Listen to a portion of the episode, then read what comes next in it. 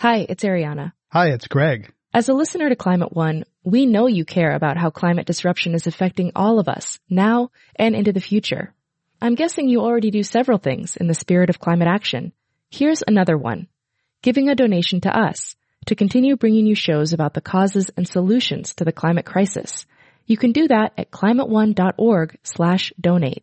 We offer all our podcasts and radio shows for free, but it takes time, effort, and resources to produce new episodes every week. When you give, you'll help us pay for the talented staff, equipment, and materials we need to make the show. And you'll join a group of other dedicated funders and community supporters who keep Climate One on the air. If you're inspired by the guests and conversations we curate, please consider making a gift today at climateone.org slash donate.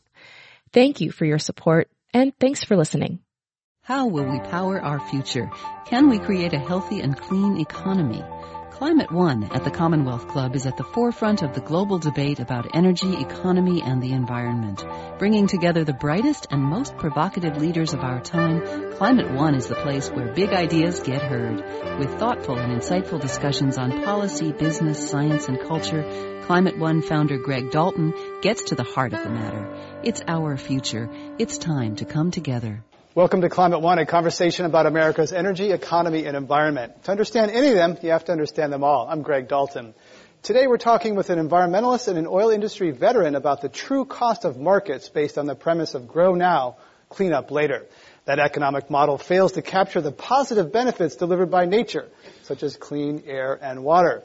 Corporate accounting systems also don't include the societal costs of production and consumption, such as floods and droughts made worse by your car, and mine. Over the next hour, we'll hear how companies including McDonald's, Puma, Walmart, Unilever, and others are changing the way they measure success and operate in competitive markets. Along the way, we'll include questions from our live audience at the Commonwealth Club in San Francisco. Here to discuss the greener shades of capitalism, we're pleased to have with us two guests. Amy Larkin is author of Environmental Debt, The Hidden Costs of a Changing Global Economy. She's former director of Greenpeace Solutions, a group uh, project at the environmental group that works with corporations. John Hofmeister is CEO of Citizens for Affordable Energy. He's former president of Shell Oil Company, a subsidiary of Royal Dutch Shell, the world's largest corporation by revenues. He's the author of Why We Hate Oil Companies, Straight Talk from an Energy Insider. Please welcome them to Climate One.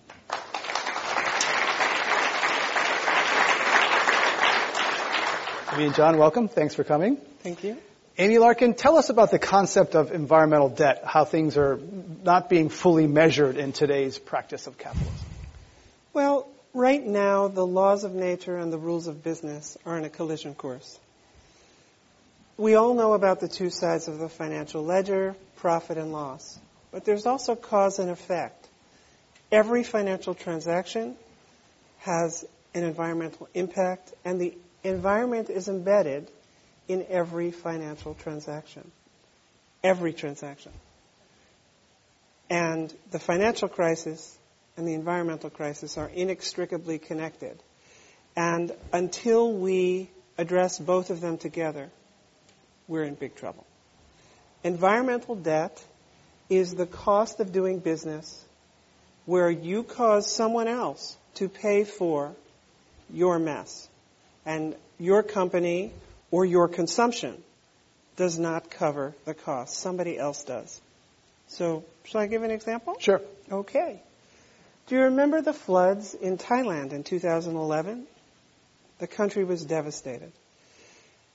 And in those floods, it, there was a terrible typhoon, and it maybe or may not have been exacerbated by climate change, but it became a terrible flood, became a catastrophic flood from a terrible flood, because of deforestation, most of which happened 15 and 20 years before 2011. So, 20 years ago, 20 years before 2011, actions of a variety of logging companies and the Thai government caused catastrophic flooding 20 years later. So what did that have as a financial effect? Well, for the people of Thailand, it was terrible, but what about the factories that produce parts for Toyota and Honda? Well, tens of thousands of workers lost their jobs in Kentucky, Singapore, and the Philippines, and Toyota lost 3% of its annual output because of logging that happened 20 years before. So what should those logs have cost? As a purchaser of a Toyota car, you didn't pay for them. As a purchaser of the wood, you know, all along the chain, no one paid for those costs until the catastrophe hit. Those are the kinds of rules of business that have to change. John Hofmeister, do the rules of business need to change? You can either change the rules or you can get people to voluntarily operate under their own rules, which recognize exactly what Amy's talking about. So 1997 was a big year in my former company when we chose to go a different path than the industry and to put a cost of carbon, begin to put a cost of carbon in every project, every capital project that we looked at. And whether it was Athabasca oil sands, whether it was Sakhalin liquefied natural gas, whether it was Qatar liquefied or gas to liquids, whether it was platforms in the Gulf of Mexico, each had to not only describe the capital cost of the project itself, but the cost of carbon that was associated with that project over time. And the mitigation of how that carbon impact putting a price on carbon would affect operations down the road or financials down the road, we had a volu- we voluntarily imposed upon ourselves a mechanism to measure that. And in some cases, we didn't approve projects. In some cases, we did with mitigation, extra mitigation. But the reality is, Shell shares, the share price have suffered. In the, because competition hasn't gone that way. And so the company was willing to take a share price hit and if you check the share history over the last 10 years, you'll see that Shell shares have basically underperformed the market in which it competes because we, my former company, absorbs those costs as part of doing business. Well, Marvin Odum, the current president of Shell Oil, was here recently, and we talked about this shadow price. He called it funny money. They don't really charge themselves that 45 or $40 a, a ton uh, of carbon pollution, but they say if there's a price on carbon, this is the way this will right. pencil out. So they're preparing for the future. But is it fair to say really that the stock price, people on Wall Street don't really aren't looking at that shadow price. They're looking at current revenues in the current quarter. Right? Uh, I can't speak for the whole of Wall Street, but it has had an unsettling effect that this company, Royal Dutch Shell, would take into account the, the future uh, issues of environmental impact as part of the way it does business. So there's a price for doing the right thing. Amy Larkin, that's got to be a deterrent to other companies doing something like this. Well, you know, as John is talking, I'm thinking of what Puma did last year. Uh, many of you probably know Puma created the first ever environmental profit and loss statement. And they worked with PricewaterhouseCoopers and Trucost to determine it's if a consulting they, firm. Trucost. Yeah, Trucost is a boutique consulting firm uh, to determine what would have happened if they actually paid for their environmental degradation in 2010 or 11, I'm not sure which. And they determined that it would cost them $190 million if they had to pay for the environmental impact they were causing, which was 72% of their annual profit.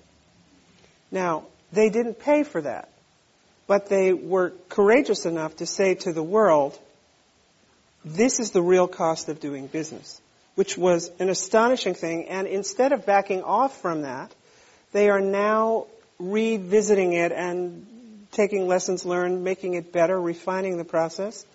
And in fact, their parent company, PPR, which owns Yves Saint Laurent and Gucci and Stella McCartney, are doing an environmental profit and loss statement for all of the brands.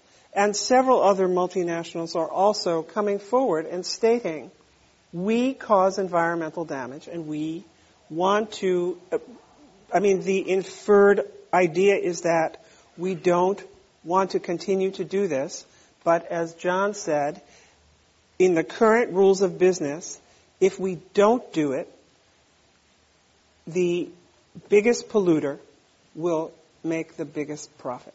So why did Puma do that?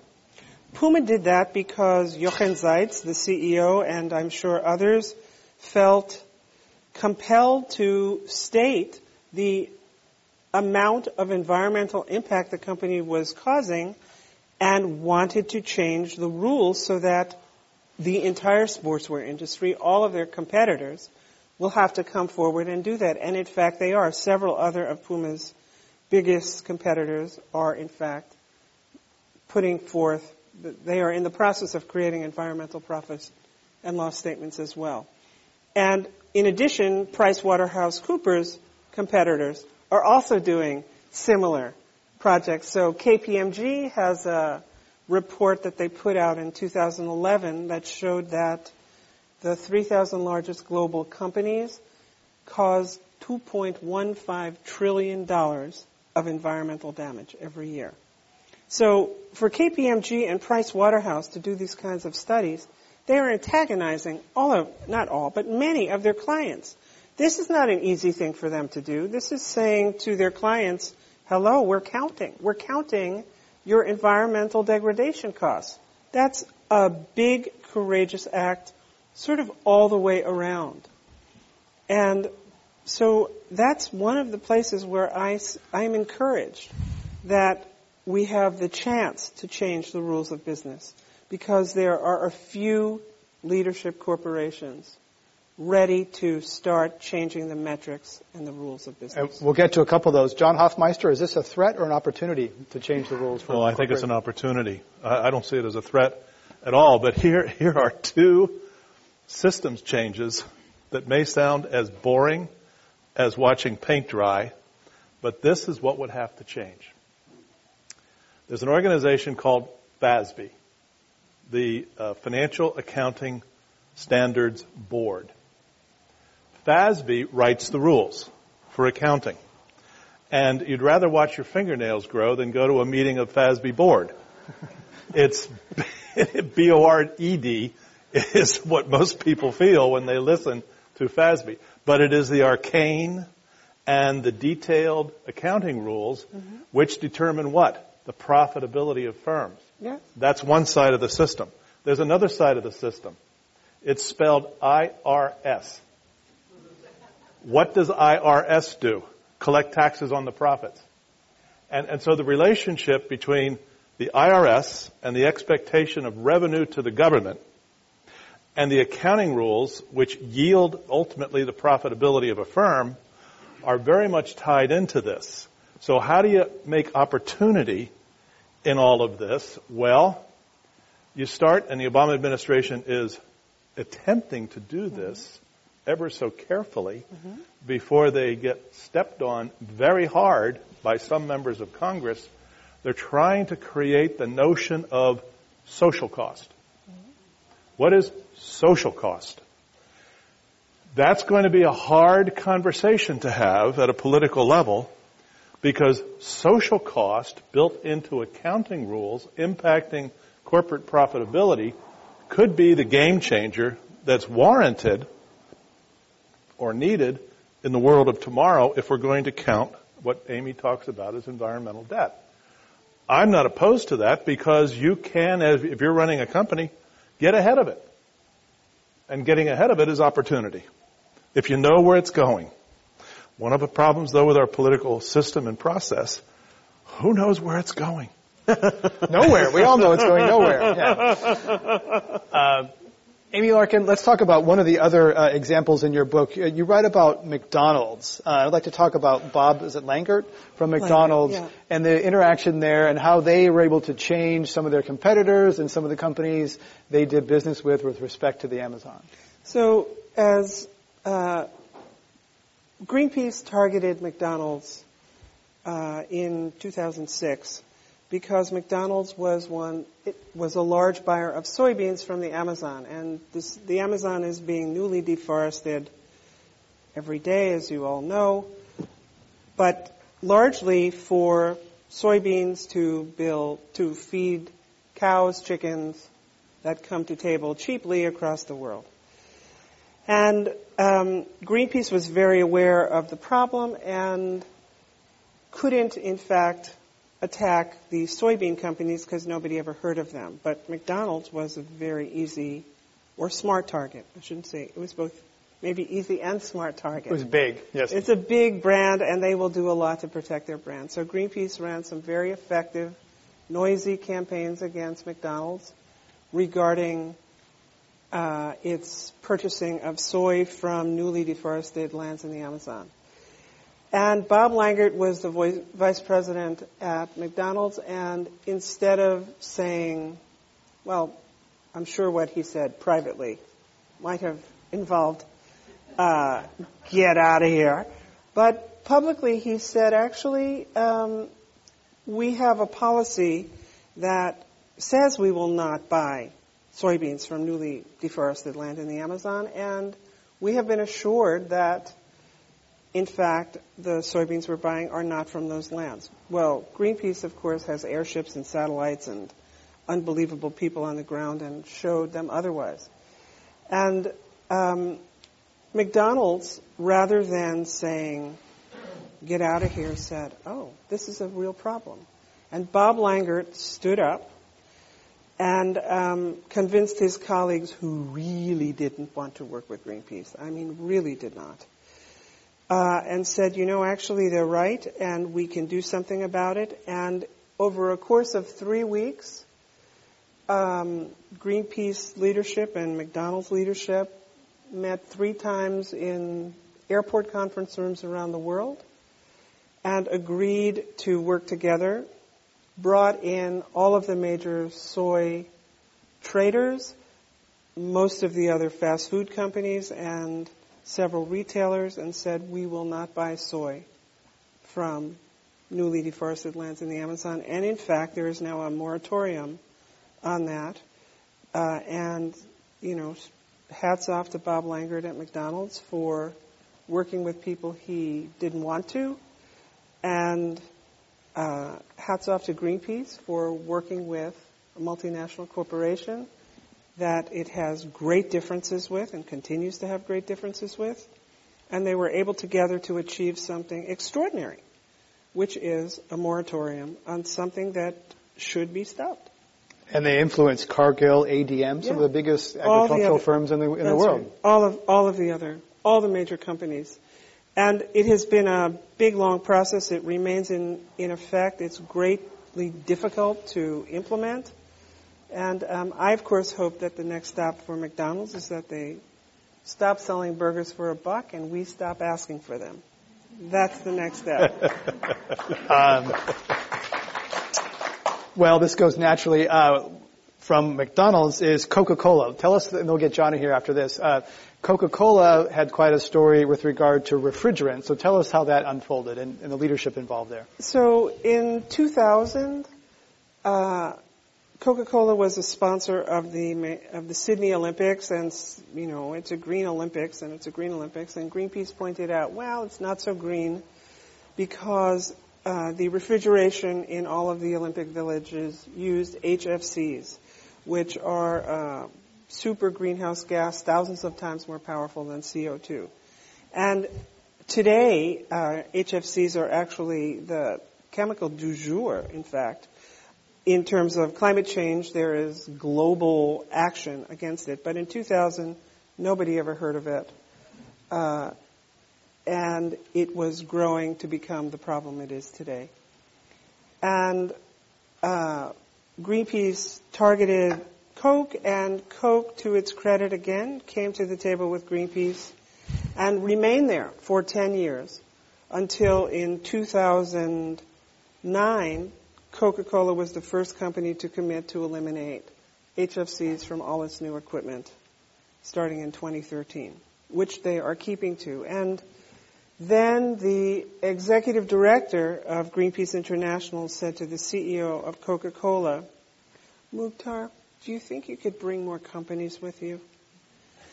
And um, I'm sure he didn't quite say it that way. Uh, he's a very persuasive fellow, and um, Muhtar Kent, the CEO of Coca-Cola, at the time was becoming the CEO, the, the co-chair of the Consumer Goods Forum. The Consumer Goods Forum is 400 of the world's largest retail brands. So it's Coke, Pepsi, Unilever, which had already been working with Greenpeace for many years, but General Foods and Costco, Walmart, Carrefour, global retailers. They have, I think, three and a half trillion dollars of revenue. The big guys. And Muhtar Kent uh, and the Coke people sort of set me up to go give the keynote speech to this group to say, eliminate HFCs from all equipment across across the sector. And um, we went to this meeting. It was in October 2010, and um, honestly, we never thought this would pass. You know, I was sure I was like lamb to the slaughter when I was going in to make this request. But in fact, um, I put forth this proposition, and at the end of the day, uh, of a very intense day, the meeting leader said to, pointed to a VP of a huge retailer, "You're going to do this, right?" And he, you could see his face like, "What?" And uh, before he answered, he looked at his biggest competitor, and he said, "You're going to do this?" And she said, and he said it. At which point I realized number one, anything's possible, and number two, everything is high school. And in fact, the consumer, so then, the board of the Consumer Goods Forum had to approve this. This is 50 CEOs of some of the world's largest corporations. I figured that's a six month process. No. Muhtar Kent wanted to, wanted to announce it from the Cancun talks one month later, and he did. The board approved it. Um, Cancun climate talks. Yes, Cancun climate mm-hmm. talks, and in fact, uh, the consumer goods forum companies are working rapidly with great excitement, worry, diligence, money, fear, trepidation, and talent and commitment to, in fact, implement this resolution. So, this is how, uh, again, civil society group and big corporations can work to influence things. And they are doing this ahead of regulation. The EU is about to vote on phasing down HFCs. The United States and China just made an agreement to work together to phase down HFCs. There's about 60 countries that have now agreed it's a major climate problem. But these companies did this ahead of that. And uh, you know, for me, it's some of the most inspiring, exciting work I've ever done. It makes me hopeful. John Hofmeister, you uh, used to be executive at one of the world's largest companies. What's your response to that? Those two studies of Coke and, Pep and, and McDonald's responding to the enemy, Greenpeace. well, I, I agree that there is limitless opportunity to cooperate. The challenge is getting people of like minds to cooperate in industries that are extremely competitive. Uh, I'm glad to hear about the consumer product stories. There's, uh, I remember my first executive committee meeting at the American Petroleum Institute.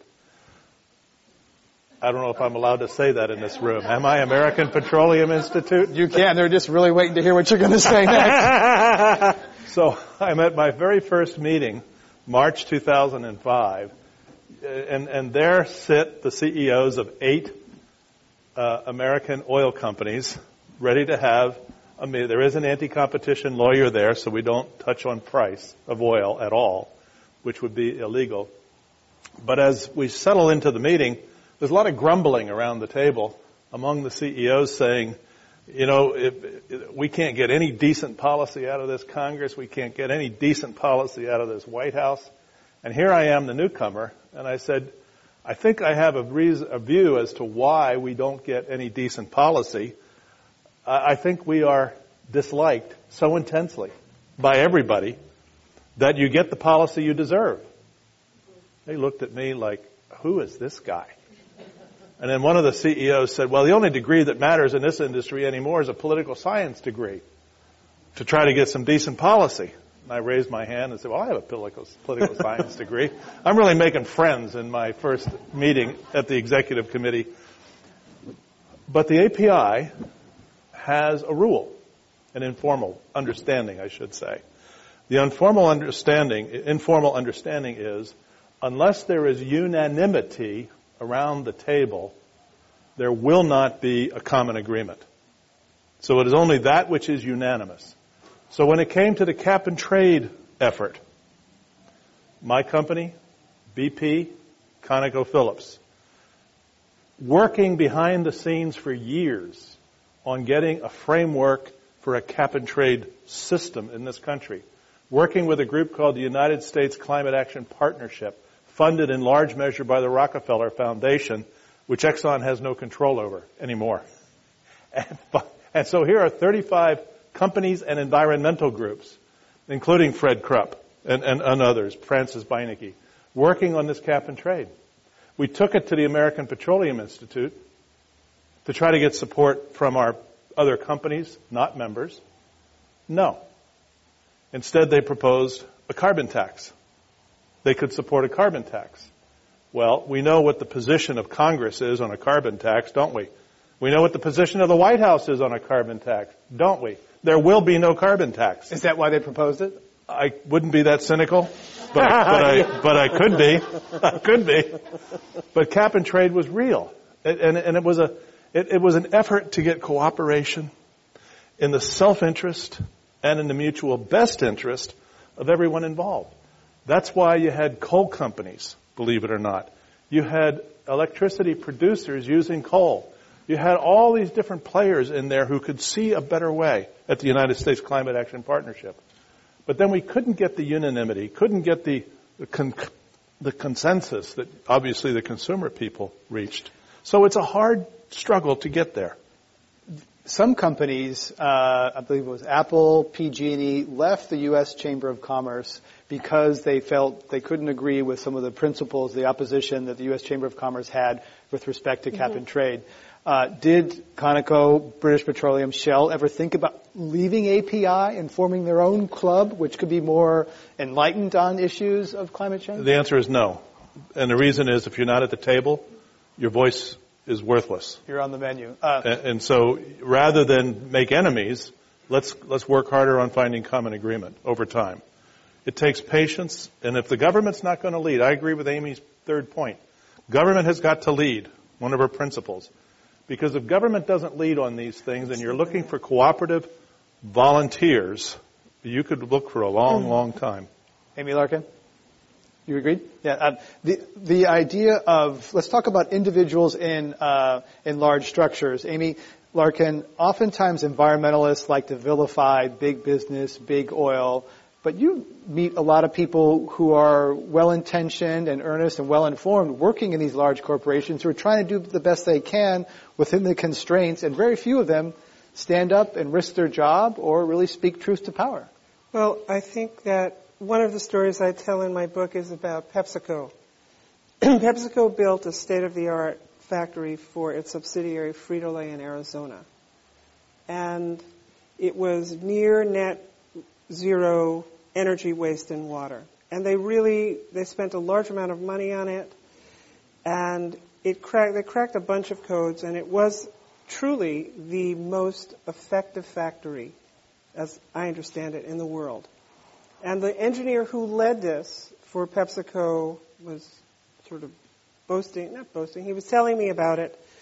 And um, I said, So you're going to deploy this in all your factories globally now? You've cracked all these codes. He said, and he's a conservative Texan. He said, Well, you know, if energy costs what it should cost, we would do everything. If waste costs what it should cost, we would do everything. If water costs what it should cost, we would do everything. But as it is, it's too expensive to deploy all of these changes because the quarterly results will not look good. And the rest of our, our whole senior management will be threatened because we will have spent this money. So I, recommend, I, I propose in my book three principles, which I call the Nature Means Business Framework. And they are the first one, pollution can no longer be free. Number two, all accounting and business decisions have to incorporate the long term. And number three, government has a vital role to incentivize and p- help finance new technologies as they have for hundreds of years. John Hofmeister, we have an economic climate where we, companies are recorded, rewarded and measured quarterly. Traders think about, you know, nanoseconds. A lot of the trading on Wall Street is, is you know, programmed high-speed trading. Uh, Amy just talked about long term, but that's not where our economic system is. No, it's not. And it is really part of the problem, a serious part of the problem. So the profitability reporting on a quarterly basis, some companies, European companies in particular, uh, don't do that. They report annually. That's it. Unilever recently Unilever, yes. said they're yeah. not going to do quarterly earnings statements right. guidance, right. which was. And, and so there are companies that are beginning to move in that direction, because what's the point? If you if you only think about the short term, and, and in the energy industry in particular, short term is 10 years. That's the definition of short term. Medium term is 10 to 25. Long term is uh, 25 to 50 years. That's how you plan the capital spending in an energy company. So quarter to quarter, at my former company, we never really worried about quarterly reports. We did them, but we didn't pay any attention to the analysts who were critical on a quarterly basis. Annual, yeah, we'd paid attention on an annual basis. We'd have an annual analyst meeting. You want to hear their points of view. Quarterly didn't matter. Quarterly is the blink of an eye. Uh, and, and, so I think, however, there's one other point I want to make on this. So you have the the the, the Wall Street system that is uh, really harmful. The second thing that's really harmful, frankly, we can get into this now or later, money in politics. Money in politics means that your dollars count more than your vote. And how did we ever let ourselves in a democracy get to the point where dollars mean more than votes? But isn't that where we are? And as long as the American citizens tolerate this form of legalized corruption, I don't see any way to get consensus built around the right things, but rather those things which get paid for. Amy Larkin? I completely agree with you, John. And the other piece is that we do not connect the real cost of what we consume with its real cost in the world. So if I eat a hamburger or buy an iPod or anything I buy, which is very cheap. Do you buy gas? I don't have a car. I live in New York. so no, I don't. Um, and and the and in the United States, our gas is cheaper than most any com- country in the world, and it does not in any way reflect the real cost of gasoline. And the same for when you buy a turn on the lights and you pay for a kilowatt hour of energy made from coal. You're paying about 8 cents a kilowatt hour, but in fact its real cost is closer to 20 to 25 cents a kilowatt hour.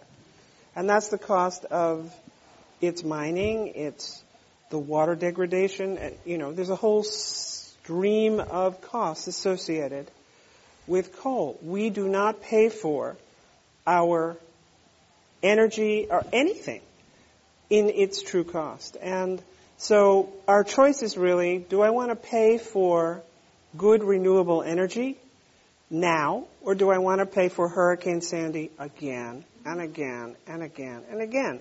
Do I want to pay for a good transportation system that is 21st century, century or do I want to pay for the droughts, the wildfires again and again and again with crop insurance, flood insurance? That's the choice. You know, it's not going to be cheap. It's not going to be easy. It's politically suicidal at the moment to state what the, the real situation we're in. But I think the real situation we're in is that our environmental problems are a true crisis and their contribution to our financial crisis is much larger than anybody has a sense of. If you're just joining us on the radio, our guest today at Climate One are Amy Larkin, author of Environmental Debt, The Hidden Costs of a Changing Global Economy. Also John Hofmeister, former president of Shell Oil Company. I'm Greg Dalton. John Hofmeister, is there a climate crisis and is it connected to the financial crisis? I think there is an unawareness crisis on many things, including climate. So the answer to your question is yes. The climate crisis is growing rapidly.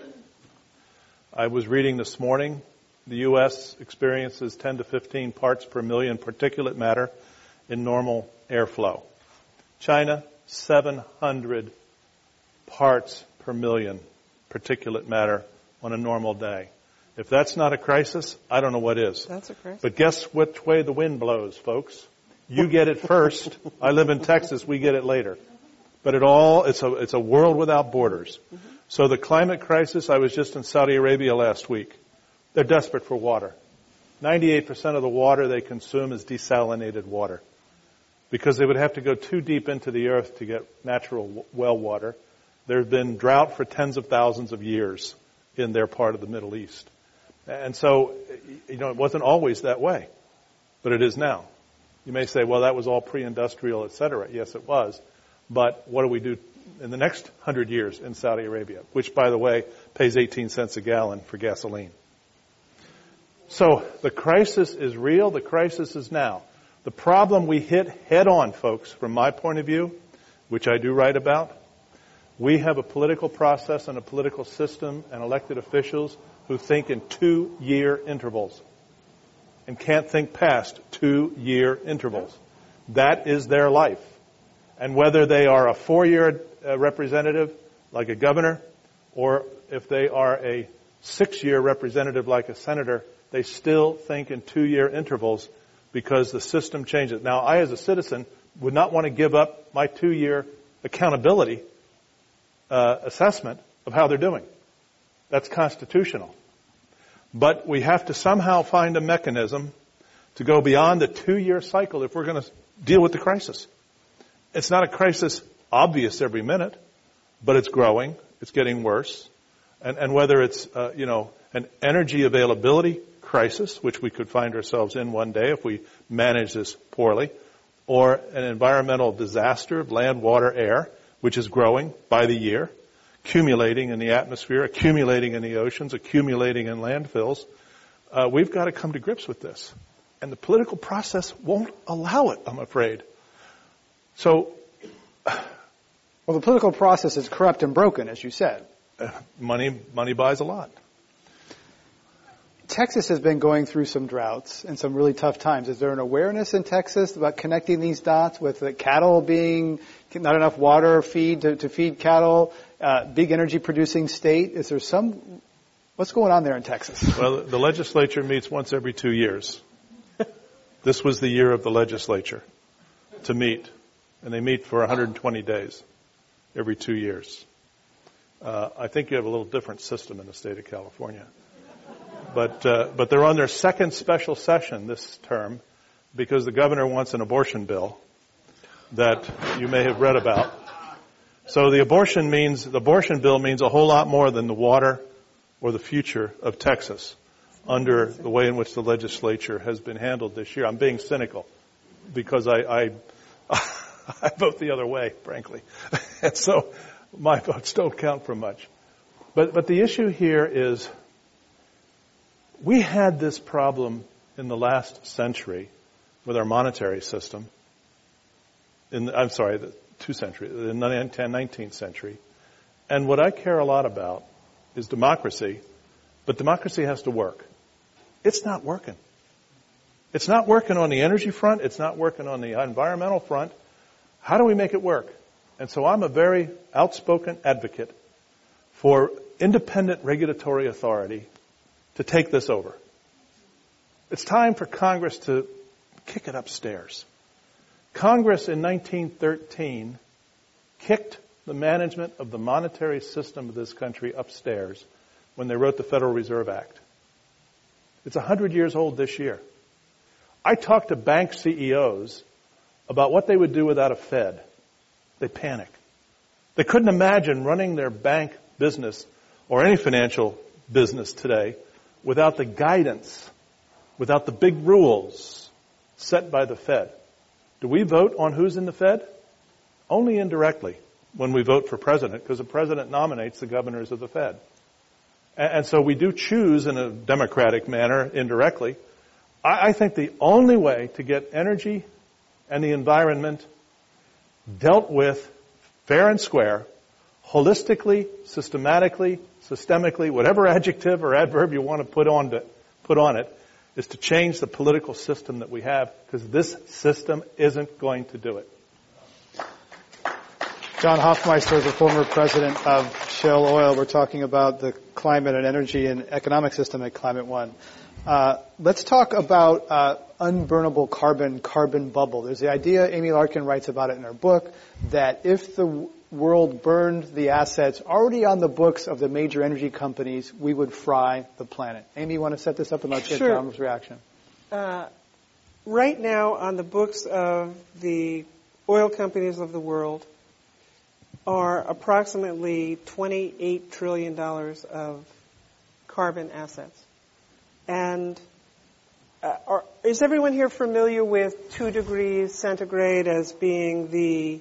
This looks like a crowd that It, it's for, it's uh, the level at which the, the world has said is the sort of Runaway drawn a line. Right. Right, and um, this is the two degrees centigrade is what climate scientists say is the threshold before we go into chaotic climate.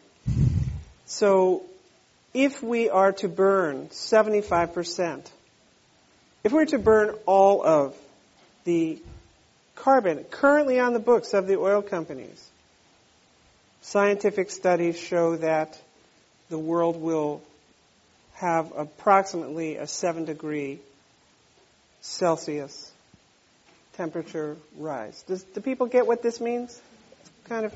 British scientists have said that's incompatible with human civilization as we know. That's correct. So approximately 75% of the oil on the books of the American Petroleum Institute companies and the global oil companies is basically a stranded asset if we are to keep the temperature within any range that can support civilization as we currently enjoy it.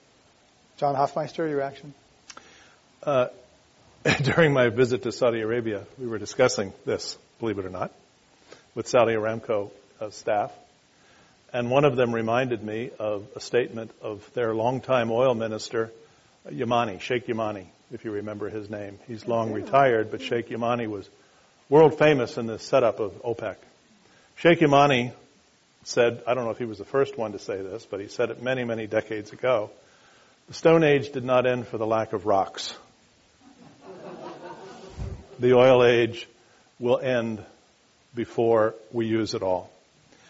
And the very people in the oil companies uh, are actually working on solutions. I, I'm currently the chair of the Department of Energy's Hydrogen Technology and Fuel Cell Advisory Committee. I started that committee, when, or I started as part of that committee while I was president of Shell. Hydrogen fuel cell vehicles, where the hydrogen is made from water with renewable energy, is a pollution-free system. Hydrogen fuel cells, unfortunately, were promised too soon. The research wasn't far enough along. It's been discredited. But don't write it off. Don't write it off for a minute because there's work going on as we speak in the auto companies, in the, in the, in the energy companies, to see that a technology that's worth bringing to market comes to market, that has advantages just like today's advantages with liquid fuel. And, and there will be other solutions as well. I think we, unfortunately, are schizophrenic on coal. Where China, with 770 parts per million, is still commissioning a coal plant roughly every week to 10 days. And the energy, the International Energy Agency, a Paris-based agency, predicts growth in the consumption of coal over the next 30 years. Therefore, we need an alternative. Natural gas is helpful, but it's not a solution. It's half the carbon of oil or coal, but it's not a, really a solution unto itself. And the $20 billion that were, was part of the recovery program by the current administration four years ago went mainly to accelerate the use of existing technology. Whereas people like me said, why don't you put it into R&D? Put it into R&D because that's the only way we're going to get past the inefficiency of current solar or wind or biofuel technology. We're not making progress like we could in those three fuel sources because we're not putting the money into R&D other than what private companies are willing to put. Instead, the 20 billion, only about half of it ever got spent, went to today's applications. I don't think that was a good use of money. So John Hofmeister, you're saying technology can improve things, but you didn't quite answer the carbon bubble. If there's some things that will be assets on the coal and, and energy companies that may be stranded assets that there can't be burned. If they are burned, we're going to fry the planet. Do you accept that premise that HSBC? Yeah, they won't be burned. I don't think they'll be burned. You know, there's too much going to the share, on. Share price of some of those companies that are built. They'll be flat. They'll be flat to down. But these companies won't go out of business. They'll they'll, they'll change. They'll adapt. Right. They're, they're, full of smart people. There are more PhDs, more scientists in these companies working on, even, even ExxonMobil, formidable competitor of my former company, is putting a half a billion dollars into biofuel, algae research. While the time they were denying climate science, they were looking at ways they could benefit from a warming world by yeah. lo- looking into the Arctic. Uh, we're talking about uh, energy and uh, capitalism at Climate One. I'm Greg Dalton. We're going to invite your participation and put a microphone up here. And if you'd like to join us with a one-part comment or question, please do so. We'll put a microphone here, and the uh, line will start with our producer back there. And while we're setting that up uh, with Jane Ann, if you're here, please go around through that door and join us right here. Uh, while we're doing that, I get to sit up here and talk to smart people like uh, Amy and John, and I want to acknowledge the fantastic crew we have here in the room with Laura and Renee and Andre and Vanessa and, and uh, everyone. If I go through all the names, I'll, I'll mess it up. And also Sarah, uh, who started here as an intern, and she's going off to get her MBA in sustainability. This is her last day with us, so thank you, Sarah. And uh, also, um, and uh, we have two new staff members today, uh, Dee and Alyssa, who are joining us. So welcome to them. Let's have our first question. Uh, welcome to Climate One. Let's have our question. Hello, Greg. Good to be here again, and thank you both for spending your evening or afternoon with us, depending on what time zone. I grew up in Texas myself. Uh, I wanted to ask about major actors or participants in this conversation who either aren't being paid enough attention or cannot be shamed because of their state.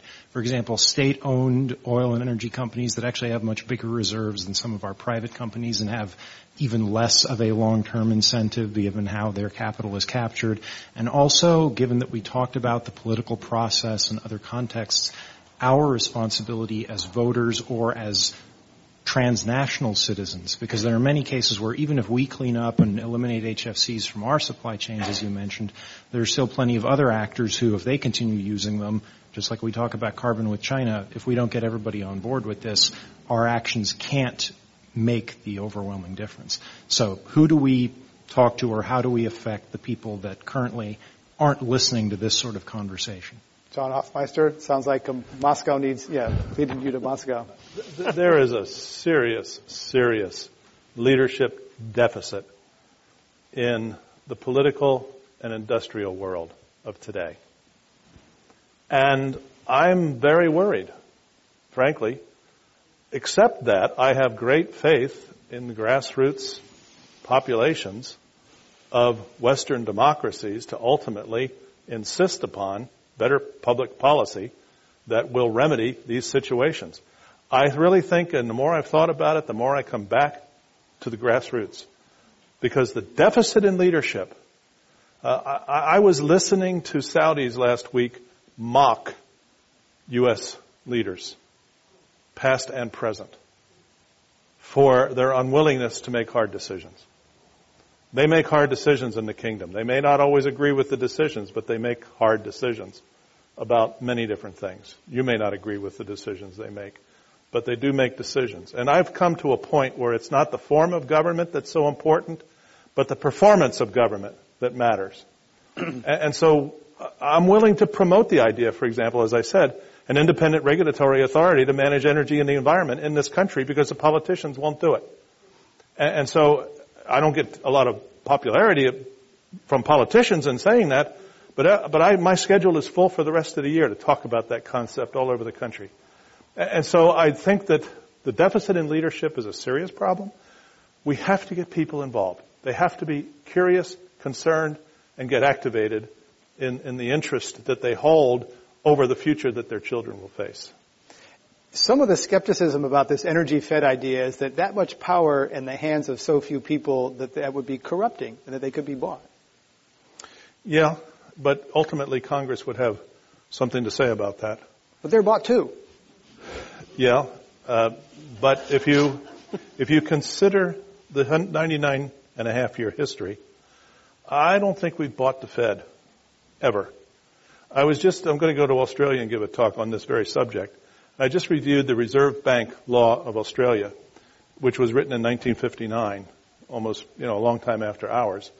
And in the time in which the Reserve Bank of Australia has been in business, and the Parliament specifically in the law has the authority to disagree and reverse a decision of the Bank, Reserve Bank of Australia.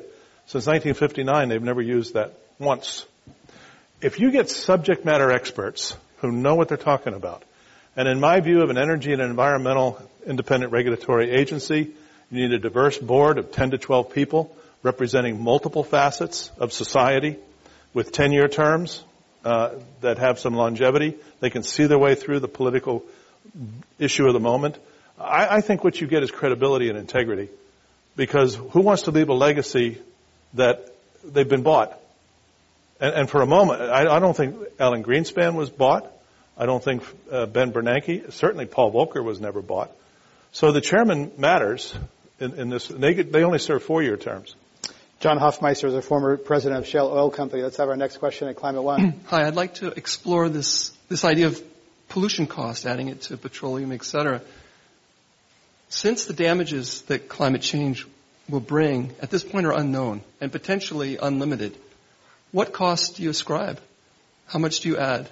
Is it just a deterrent cost? Or do you actually try to make a calculation of what the damage will well, be and then reassess constantly as conditions change? There have, Amy Larkin?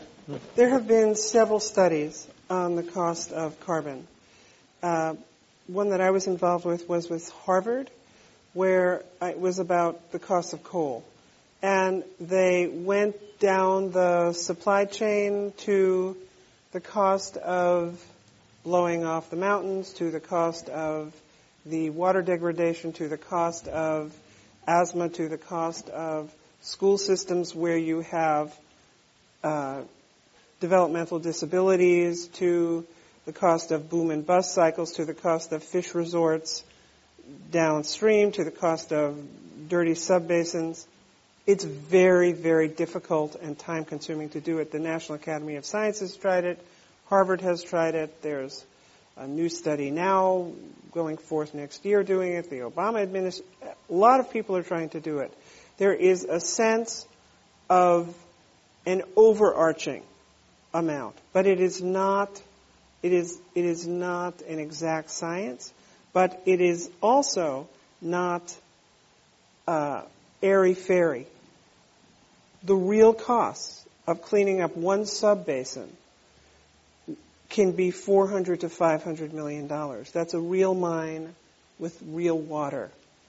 The real costs of black lung, etc., in a community. They're real costs of health costs, water costs. So it's not an exact science, but it is also being improved upon because it's being viewed more and more. And one thing we do for sure is we discount future costs, heavily discount well, future costs. I, I think that you don't even get to the cost of climate in everything I just described. So if you want to look at coal as a major contributor to extreme weather, what percentage is almost impossible to say. But the really interesting thing about Hurricane Sandy is that the issue Hurricane Sandy, as far as I know, is the first extreme weather event that can be categorically tied to climate because the damage was caused not by the hurricane but by the surge, which was 100% caused by warm water.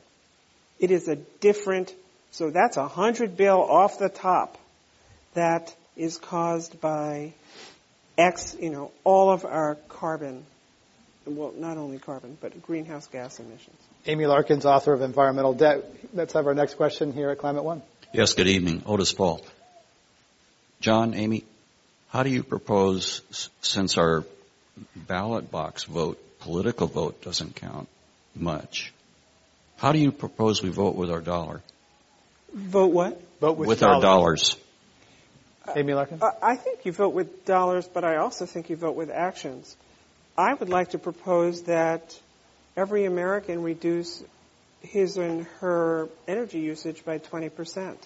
I would like to propose that we stand up and say, I am willing to pay for what I need to pay for in order to ensure the sanctity of a livable planet.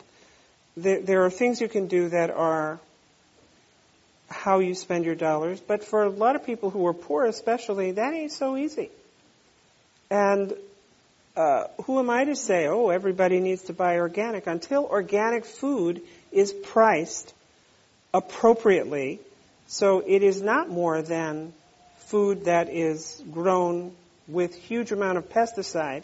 If you want to pay for the cost of the dead zone in the Gulf of Mexico and price that into the cost of conventional agriculture that uses pesticide, then you begin to put together the laws of nature and the rules of business. Until you do that, how we spend our money doesn't mean anything because what we buy does not embed the cost of environmental degradation. I, I just want to say China stated about a month ago that they value, they said the cost of environmental degradation in their country was 3.5% of the country's GDP. 3.5%. So if that's what they say, what do you think it really was? I don't know, but it wasn't 3.5%. Mexico said it's 8% of its GDP. I think that the United States has not made such pronouncement, but it is clear that these costs are being paid by us. We're just not aware of it. So it's hard to vote with your dollars when you are paying. In, you have a bad price signal across almost everything you buy. I, could I just John make a Hofmeister. comment? Yes. The, I, I think the fundamental issue is lack of awareness, lack of knowledge, lack of concern. And I think as long as that situation persists, and in the stacking up of the priorities of the American voter, environment comes in pretty far down the list, except for very specialized populations. It comes pretty far down the list across the 50 states in general.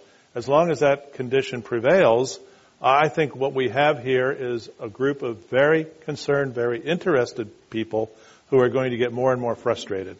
I think it will reach a point ultimately where we will need the activism of more than just students. We will need the activism like we saw in the anti-Vietnam period, like we saw that led to Earth Day, the first Earth Day, like we saw the Tea Party, uh, forget whether you like or dislike what the Tea Party did, they changed Congress in a pretty short order because they got organized and they got grassroots and they made it happen. So somehow, and what I'm doing full time now is getting out there and, you know, just trying to say exactly what I just said because we've got to get active on this subject or we will kick this can for decades. We've got a few minutes left. Let's get as many questions as we can. Welcome to Climate One. Thank you very much. I wanted to ask you to both comment on the carbon cap and dividend scheme that George Shultz has been pushing, uh, and particularly its appeal as activists go out and try to recruit the rest of the country to, to this cause. Because I think um, the the attractiveness of rebating that money to households and making it clear that there's a win if you don't, you know, if you don't spend it all on your energy sources or your carbon consumption, then then you take it home. Uh, I'd like the comments from the John panelists. Hofmeister, cap and dividend. I, I I loved the theory of cap and trade, but it didn't work. I'll take anything that works. And, and whether it's cap and dividend or something else that works, I, I still, I'm troubled by carbon tax if carbon tax doesn't reduce carbon. And we should some- clarify, cap and dividend was where the government puts a price on carbon. People might pay more for gasoline, but they get a They check get- from the yes. government to offset And, that. and I think British Columbia has such a system that is seems to be working in British Columbia. I, I think it's going to take a lot of citizen education to get something like what George Shultz is suggesting uh, put into public policy. So it all comes back to me again to what do people know, how do they know it, and will they s- understand what their what the benefits are? Because I do believe that anything we can do to change behavior, and, and a voluntary behavior is fine, I agree with that, but but we need some kind of institutional behavior change, statutory behavior change, if we're really going to have an impact. Let's have our next audience question. Welcome. Yes, thank you. Uh, many of us do want our government to lead and to lead effectively. And I think we realize that the only way that that can happen is with meaningful campaign finance reform. However, when you have large corporations and you have wealthy individuals who benefit from the status quo, how are we going to get that campaign finance reform? John Hofmeister? Yeah, it's, it's going to be a struggle. It's a serious struggle. We haven't done very well in the last 20 years. It's only gotten worse. It takes a billion dollars now to run for president. We, we, to me, that's just a bad joke on ourselves. Uh, and, and so, you know, I think the head of Starbucks tried to lead a boycott effort with CEOs and other mm-hmm. uh, high givers, high campaign givers. Not to give political not to give, not to give political money in 2012, uh, unless the candidates came around to some kind of. But I, I really don't know the answer to that question, other than uh, I think the frustration of the voter being listened to Maybe it'll take a nationwide boycott, but that's not going to be easy to pull off. Larry Lessig is a former Harvard and Stanford law professor out there, has a group called Root, Root Strikers, formerly Change Congress. He's trying, his goal, I think, is a constitutional amendment to get to the way that uh, elections are funded. Let's have our next question. Welcome. There's a trend in the coal sector called coal gasification in situ, where the coal is burned in the ground, it's not extracted, not mined, and the heat transfer is converted to electricity on site and put into the grid. Bottom line, the CO2 stays in the ground, never touches the atmosphere. Can coal gasification help solve the climate problem? Burning coal in the ground. John Hofmeister? Australia is working on that technology. Uh, there is, as you may know, a coal fire in Pennsylvania that has been burning for about 50 years. What you have to have is a technology that can not just start it, but put it out. because you may get more than you ask for. They've had to condemn communities in northern Pennsylvania where the coal fire just kept moving. It's still burning today. So the technology is being pursued. I don't think it's perfected yet. My former company looked at it, and just like uh, what, what is it called the uh, the methane in cold water, methane crystals. Uh, it has a special name, methane hydrates. Methane hydrates were looked at as well. But what happens if you blow a hole in the ocean that's that are the emerging methane hydrates, how do you close a hole in the ocean? There's enough methane in the ocean that you could create that monstrous hole, that you have no, meth- no means of shutting it down because it might be 2,000 feet thick. I mean, too deep. And, and so you don't start something unless you know how to finish it. And that's where I think coal gasification in situ sits at the moment. Nobody knows quite how to control it. Scary is movies is, in there. Is uh, that your argument against nuclear power? How to shut it? Well, we know how to shut it down. We don't know how to get rid of the waste. No, we don't know how to get rid of the waste. You're right. Let's have our question. Yes, welcome. Hi, J.M. Drew here. Um, my question goes back to some of what you said earlier about the environmental P&L. And in my industry, if you can't measure it, you can't manage it. And looking at solar, like we have a major solar conference happening in San Francisco this week. Um, how do we impact that grassroots of these passionate people around solar, alternative energies, whatever they may be, and be able to bring that back to the, that environmental P&L. So I need to be able to wrap the whole circle. And what are your take and how do we get the solar grassroots going and alternative energy? Amy Larkin? I think the solar grassroots is booming. I think the industry is booming, especially out here. I think Palo Alto just made a deal, I think. They're going to buy solar at six cents a kilowatt hour. Is that? It's right? Cal- there's a lot of solar going on. The prices have been falling. Prices have been falling, and, and a really interesting thing. So, as most of us know, China has uh, basically subsidized the cost of solar globally because of dumping their solar equipment globally, and that means manufacturers everywhere are unhappy. However, installers are thrilled. So in the EU recently, the manufacturers were trying to get a tariff on the dumped Chinese solar equipment, and the labor was saying, don't do that because this is now a booming business. And so Uh, I think the profit and loss of solar is that the more solar there is, the less coal we need, the less nuclear, the less everything else we need. So it becomes a positive for the society. I, I don't, I don't understand your question, maybe. Well, you know what? We need to wrap it up. Perhaps you guys can follow up offline because Okay. we're, we're, we're out of time. Okay, sorry. The, uh, sorry about that. The, uh, just real quickly as we end here, how do you manage your own personal carbon footprint? What are you doing to reduce your? Uh, Amy Larkin, then John Hofmeister. Well, I live in New York City, so it's much easier to manage my carbon footprint because you can walk, take a bus or a subway everywhere. There's no vehicles needed. Occasional taxi is about it. However, I fly everywhere. So my carbon footprint is largely terrible because of airplane travel. The other thing that I do personally is that in my home, the routers, the every system is off. I mean, if no one's home, everything is off. You there kill are those no vamp- little red lights. There's no vampire electricity in that household. No vampires in your house. John Hofmeister, how do you manage your carbon footprint? Well, I'm not doing very well because, like Amy, I travel all the time, and so I am on an airplane. I'm not on a corporate jet, but I am on an airplane. Uh, I would say that we we keep our thermostat at home 75 degrees. It's pretty uncomfortable for me. My wife freezes at 72, so so uh, I've compromised it's, with her at 75, which in Houston, Texas, is pretty high. Houston has a habit of keeping shawls on hand in restaurants for people to wrap around themselves because it's so cold in the restaurants in Houston. I say that somewhat tongue in cheek, but it's true. That's true in Hong Kong. And, and so I, I would say that uh, you know we we we don't uh, we don't do a very good job.